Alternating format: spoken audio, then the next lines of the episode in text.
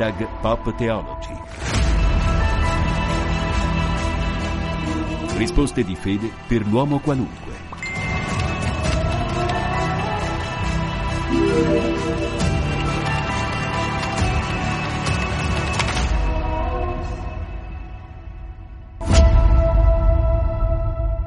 Benvenuti da Federico Piana ad Hashtag Pop Theology, la trasmissione che risponde alle vostre domande di fede, alle vostre domande di senso. Come fare per poter mandare i vostri WhatsApp? Semplicissimo, utilizzate il 335 12 43 722, ma chi vuole scrivere in modo più lungo può farlo utilizzando la mail RV che sta per Radio Vaticana Italia, chiocciola spc.va. È arrivata una mail che mi ha detto ma come si fa per ascoltare le trasmissioni di Pop Theology? Niente di più facile. Andate su vaticanews.va, cliccate in alto sull'icona di Radio Vaticana scegliete il podcast che è questo Pop Theology. Potete riascoltare tutte le trasmissioni, compresa quella che state ascoltando adesso. Quindi non perdete questa opportunità anche di divulgare questa trasmissione con i vostri amici. Quindi vaticanews.va, cliccate su Radio Vaticana e scegliete i podcast. Ma noi adesso torniamo a salutare chi è partecipe di questa trasmissione e che ci sta aiutando a rispondere alle vostre domande. Don Gennaro Petruccelli, docente di storia della Chiesa all'Istituto Teologico Leoniano di Anagni, parroco di eh, Maranola a Formia. Benvenuto, grazie per essere con noi, eh, Don Gennaro.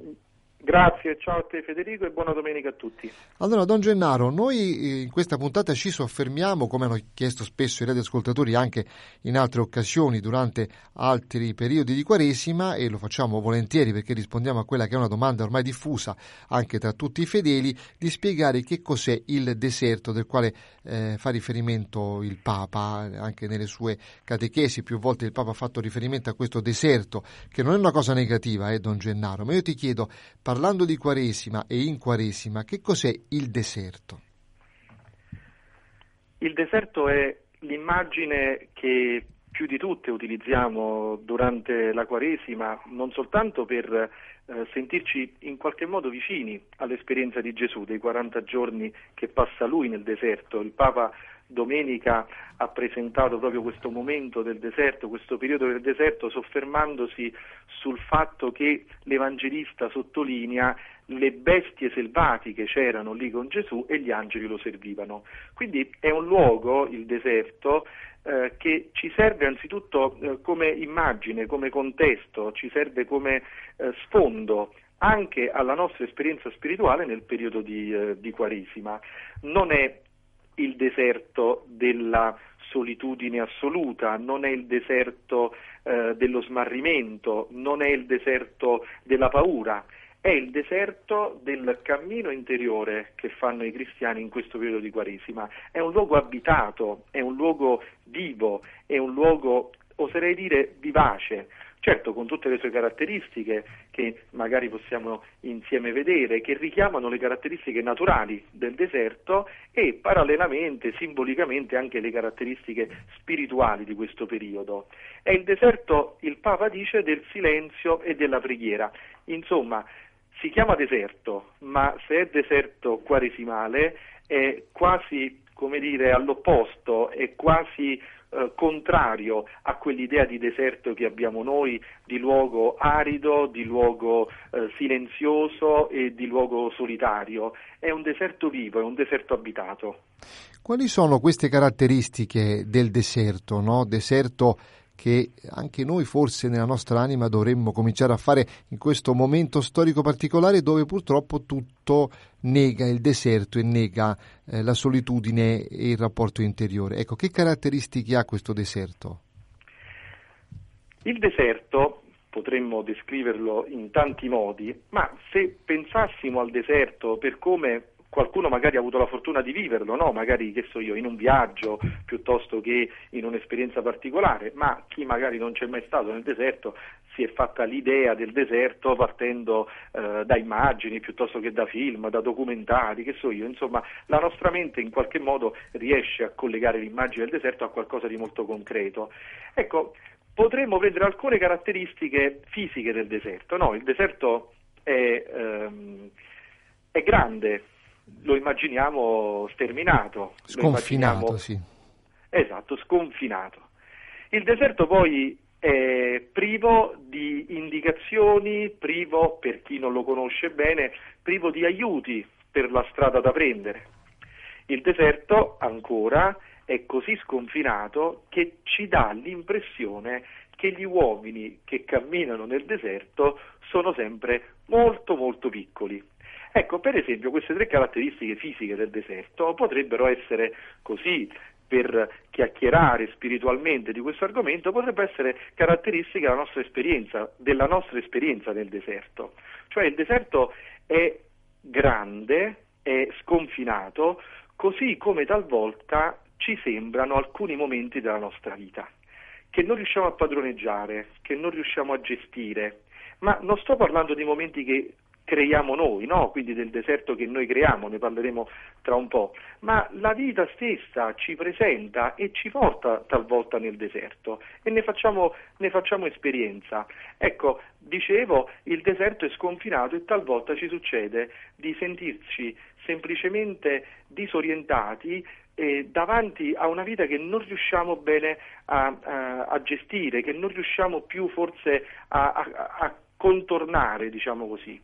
Poi il deserto, dicevamo, eh, non ha indicazioni, non ha, non ha strade, non ha sentieri ed è quello che ci succede quando la vita e le vicende della vita ci buttano nel deserto, lì dove ci guardiamo a destra, a sinistra, avanti e indietro, purtroppo troppo poco spesso guardiamo in alto, perché in quel caso avremmo le stelle che ci guidano nel deserto e avremmo il Signore che ci guida nella nostra vita, nella nostra vita spirituale, ma ci sentiamo in momenti in cui non abbiamo, non abbiamo indicazioni, non abbiamo strade da prendere. E quando succede questo il deserto è sterminato e chi cammina nel deserto è sempre percepito piccolissimo e si percepisce piccolissimo è quello che succede, è quello che succede a noi, quando a differenza di circostanze e situazioni in cui ci sentiamo bene, forti, capaci di affrontare le cose, ci ritroviamo invece piccoli e quasi schiacciati dalle cose che ci succedono. Ecco, queste sono un po' le immagini del deserto, così qualche caratteristica e poi c'è evidentemente il silenzio e preghiera che è il deserto da noi creato, quello di cui parla il Papa. Ecco, questo deserto da noi creato, che differenze ha con il deserto beh, scusami, io dico buono eh, per semplificare, quello nel quale noi dovremmo stare anche in questo periodo di Quaresima, e perché i deserti che noi ci creiamo sono deleteri anche per la nostra anima. Certo, il Papa parla di deserto come luogo di silenzio e preghiera, appunto dicevo. Effettivamente questo deserto buono, cioè questa condizione in cui l'animo cerca di eh, di mettersi, cerca di predisporsi, è una condizione che aiuta il contatto con se stessi e il contatto con il Signore. Gesù crea questo deserto buono non nel deserto, in mezzo alla sabbia, per esempio, ma quando va sul monte a pregare, quando si ritaglia spazi di preghiera, spazi di silenzio, spazi di intimità con il Signore. Il deserto è anche la camera di cui parlava eh, nel mercoledì delle Celeri il Vangelo che ci è stato proclamato. Chiuditi in camera tua, prega nel segreto, il Padre tuo che vede nel segreto ti ricompenserà. C'è un deserto buono che noi cerchiamo e che la Quaresima ci chiede di cercare, che il Signore ci chiede di cercare per riscoprire Lui e riscoprire la nostra amicizia con Lui. E poi c'è un deserto che non è cattivo, c'è un deserto ehm, che capita, semplicemente capita ed è quello di cui abbiamo parlato prima, cioè la vita che talvolta in alcuni momenti ci butta in un deserto da affrontare, però quello capita. Poi c'è il deserto purtroppo cattivo, come semplicemente stiamo parlando, così come l'hai un po' chiamato tu, e cioè il deserto che noi creiamo ma per non vedere gli altri, per stare da soli, ma una solitudine che non è sana. È il deserto, per esempio, di chi dice sto bene da solo, sto meglio così. Ho imparato che la mia forza è quella quando succede qualcosa di chiudere una relazione, di chiudere un'amicizia, di non pensarci più, di non tornare più indietro.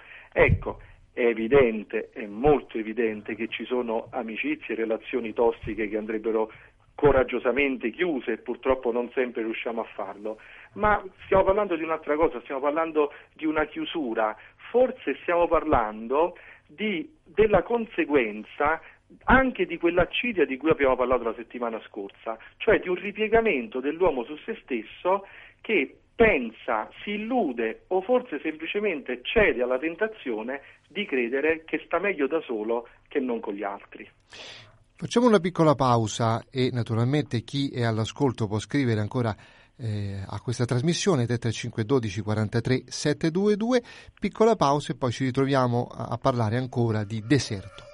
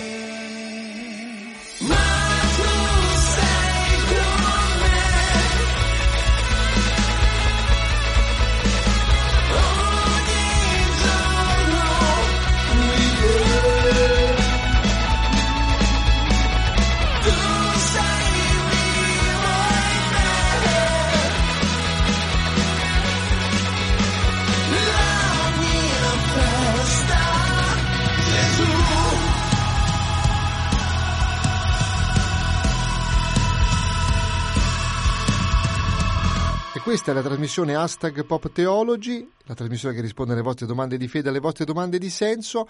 Piccola pausa consumata, ma adesso ritorniamo a parlare di deserti e io chiedo al nostro ospite che cos'è eh, il deserto per quanto riguarda poi le bestie selvatiche, ma lo vedremo dopo, ma una curiosità è questa. Per quale motivo Dio insegna nel deserto, insegna al suo popolo nel deserto? Perché usa il deserto per istruire il suo popolo? Il deserto è la condizione eh, migliore che il popolo può vivere per l'ascolto del Signore. Non a caso ascolta Israele, lo Shema Israel è proprio la, il comandamento sommo, è un invito massimo di Dio all'ascolto della sua parola. Se ci pensiamo, il popolo di Israele, eh, mentre era schiavo in Egitto, alzò il grido, ma eh, non, non, era un momento in cui si era in ascolto del Signore, era un grido di dolore, un grido di sofferenza, un grido di aiuto. Il Signore dirà ho ascoltato la tua voce, ho ascoltato il tuo grido. Ecco, non è proprio sempre necessario, e la nostra esperienza ce lo insegna, dover arrivare a momenti di grande sofferenza, a momenti in cui davvero le abbiamo provate tutte e allora così come ultima spiaggia alziamo gli occhi e invochiamo il Signore. Esiste invece una condizione che è quella del deserto, cioè che è quella del silenzio, dell'intimità, del raccoglimento, in cui si ascolta la parola del Signore, si ascolta Lui che parla nel nostro cuore. Dio educa nel deserto e questa immagine è bellissima perché Israele deve continuamente scoprire Dio e scoprire se stesso e scoprire anche i suoi punti deboli e i suoi punti di forza, perché nel deserto c'è il popolo di Israele, c'è Israele e c'è il Signore, il resto non c'è. E quindi è un rapporto di continuo ascolto, ma anche di continuo scontro, potremmo dire, perché i protagonisti di questo, di questo percorso del deserto sono il Signore e il popolo di Israele.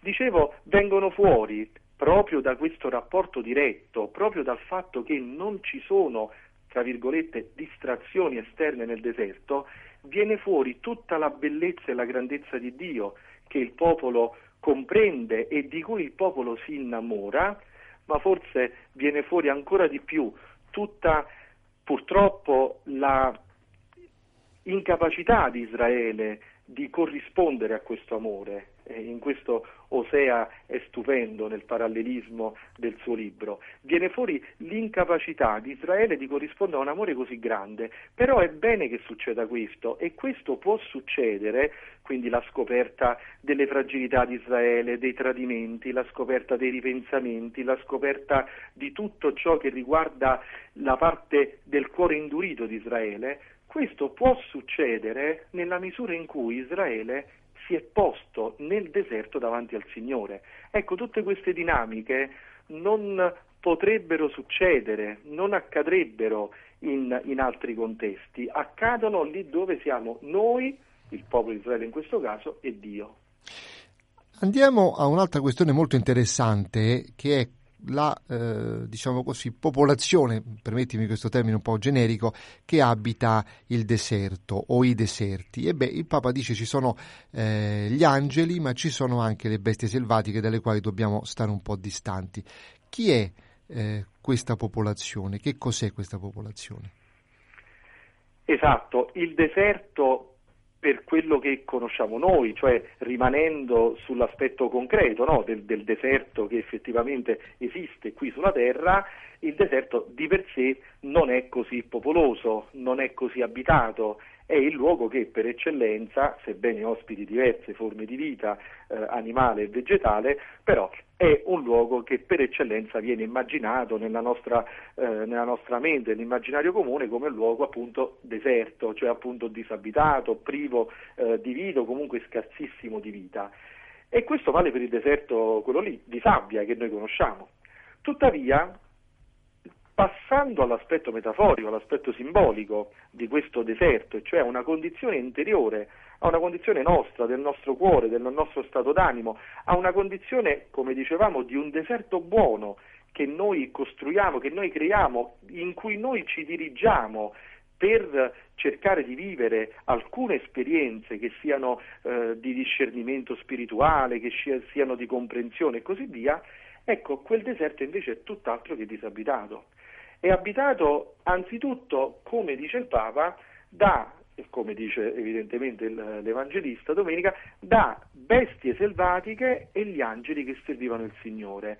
Ecco, questo è ciò che abita il nostro cuore, nel, o meglio, ciò che noi ci accorgiamo che è nel nostro cuore nel momento in cui, facendo deserto, entriamo in silenzio e abitiamo il nostro cuore e sono null'altro che gli spiriti buoni e cattivi, come li chiama Ignazio, sono null'altro che le emozioni interiori, cioè quei, quei movimenti che il nostro cuore percepisce, che il nostro cuore vive, verso ciò che ci piega verso la terra e ciò che invece ci innalza verso il cielo. Cioè nel momento in cui pensiamo, scegliamo, desideriamo di esplorare il deserto, di incamminarci nel deserto del nostro cuore, di fare un po' di silenzio fatto per bene, intimo, personale, silenzioso davvero, ci rendiamo conto che questo deserto è abitato ed è abitato anzitutto da ciò che si muove dentro di noi. E in questi movimenti inizia il nostro lavoro, inizia il nostro discernimento, inizia il nostro ascolto Insomma, qui inizia la possibilità reale che abbiamo di crescere nella nostra vita spirituale. Che rapporto dobbiamo avere sia con gli angeli che con le bestie selvatiche in questo deserto, diciamo, che siamo chiamati ad affrontare? Guarda Federico, io non per andare contro alla grande tradizione dei monaci del deserto, ma io direi un rapporto abbastanza pacifico, tanto con gli angeli quanto con le bestie mi spiego meglio. Certo che lì dove le bestie rappresentano tentazione, peccato, eh, possibilità eh, di cedere al male, il male va sempre fuggito e su questo non c'è battaglia, non, dovrebbe, non dovremmo innescare battaglie. Eva se non avesse risposto in quel grande eh, racconto simbolico eh, della, della, Genesi, se Eva non avesse risposto al serpente, non avrebbe poi col tempo, eh, nel, nell'andare avanti della storia, forse ceduto alla tentazione. Quindi è vero, le bestie selvatiche sono eh, peccati, tentazioni e, cos- e, cose del genere da, dalle quali noi dobbiamo rimanere evidentemente distanti e con le quali non dobbiamo avere a che fare. Ma io penso che un rapporto pacifico possa esserci anche con le bestie selvatiche nella misura in cui questi sono i nostri limiti, le nostre debolezze, le nostre fragilità, il nostro carattere che abbiamo provato a limare diverse volte e poi una volta arrivati all'età adulta abbiamo dovuto soltanto accettare e cercare di gestire, soprattutto quando effettivamente non è proprio così, così gentile e così piacevole. Quindi un rapporto pacifico, un rapporto sereno, tanto con le nostre debolezze, tanto con eh, ciò che invece rappresentano gli angeli, e cioè con ciò che rappresentano i nostri aiuti, con ciò che eh, è la grazia divina che il Signore ci dona, con ciò che sono invece tutte le, le spinte verso il bene, tutto ciò che è voce di Dio che ci chiama e ci spinge verso il bene. Il deserto è un luogo spirituale dove dobbiamo entrare veramente con serenità, con molta attenzione, con moltissima attenzione, ma anche con serenità, perché scopriremo tante cose di noi, scopriremo tante cose del nostro cuore, ma nessuna di queste, proprio perché è nostra e ci abita dentro, deve spaventarci. In ogni cosa può entrare il Signore, mettere ordine e lì dove c'è bisogno anche mettere un po' di balsamo per curare le ferite. Allora facciamo un'altra piccola pausa e poi naturalmente concludiamo questa nostra riflessione salutandoci. Io vi ricordo che potete ancora scrivere al 33512 43 722. As I went down in the river to pray, studying about that good old way, and who shall wear the starry crown, good Lord, show me the way. Oh, sisters, let's go down, let's go down, come on down. Oh, sisters, let's go down, down in the river to pray. As I went down in the river to pray, studying about that good old way, and who shall wear the robe and crown, good Lord, show me Oh, brothers, let's go down, let's go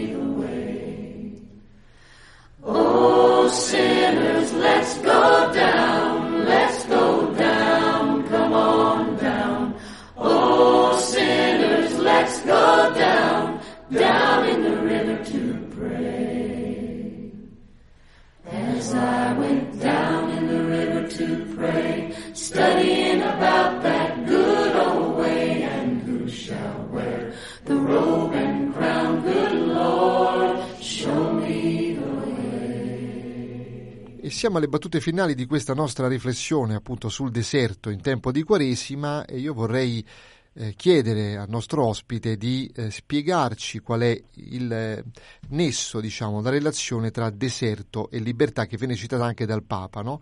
in questo suo messaggio per la Quaresima. Ecco, che, che rapporto c'è tra deserto e libertà? Non è semplice dire una parola su questo, il Papa il suo messaggio di Quaresima l'ha proprio sottotitolato Dal deserto alla libertà, eh, fa diversi riferimenti, tra cui l'esperienza sua del viaggio a Lampedusa, però volendo eh, utilizzare un, un'immagine, io credo che per come la stia intendendo il Papa e per come ce lo stia insegnando in questi suoi interventi magisteriali, il, la libertà credo possa essere lo specchio del deserto e cioè non soltanto il frutto che si può cogliere nel momento in cui si riesce ad abitare un deserto, a, a passarlo, a viverlo e quindi a maturare nel deserto come il, come ha maturato il popolo di Israele, assolutamente, ma la libertà è quasi la conferma che quello che abbiamo vissuto è stato davvero un deserto, cioè è stato davvero il momento in cui abbiamo preso contatto profondo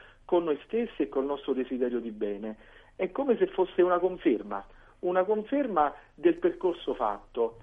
Siamo nel deserto, stiamo provando a camminare nel deserto, beh, se è deserto e se lo stiamo veramente cercando con tutto il cuore, con il silenzio vero e profondo, con la preghiera semplice, genuina e intima con il Signore, se è questo, allora tra i frutti raccolti ci sarà sicuramente la libertà, cioè un senso maggiore, un senso più consapevole delle possibilità che abbiamo serenamente, liberamente di scegliere ciò che noi siamo, e cioè di scegliere gli atteggiamenti propri dei figli di Dio, che necessariamente ci porteranno verso il Signore e verso gli altri.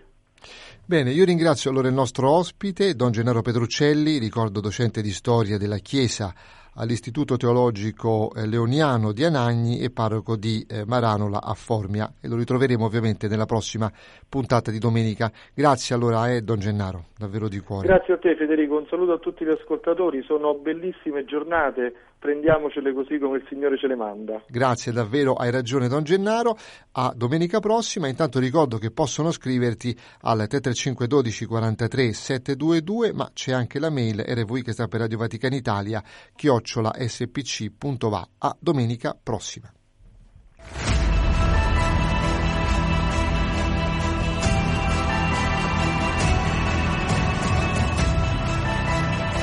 Hashtag Pop Theology.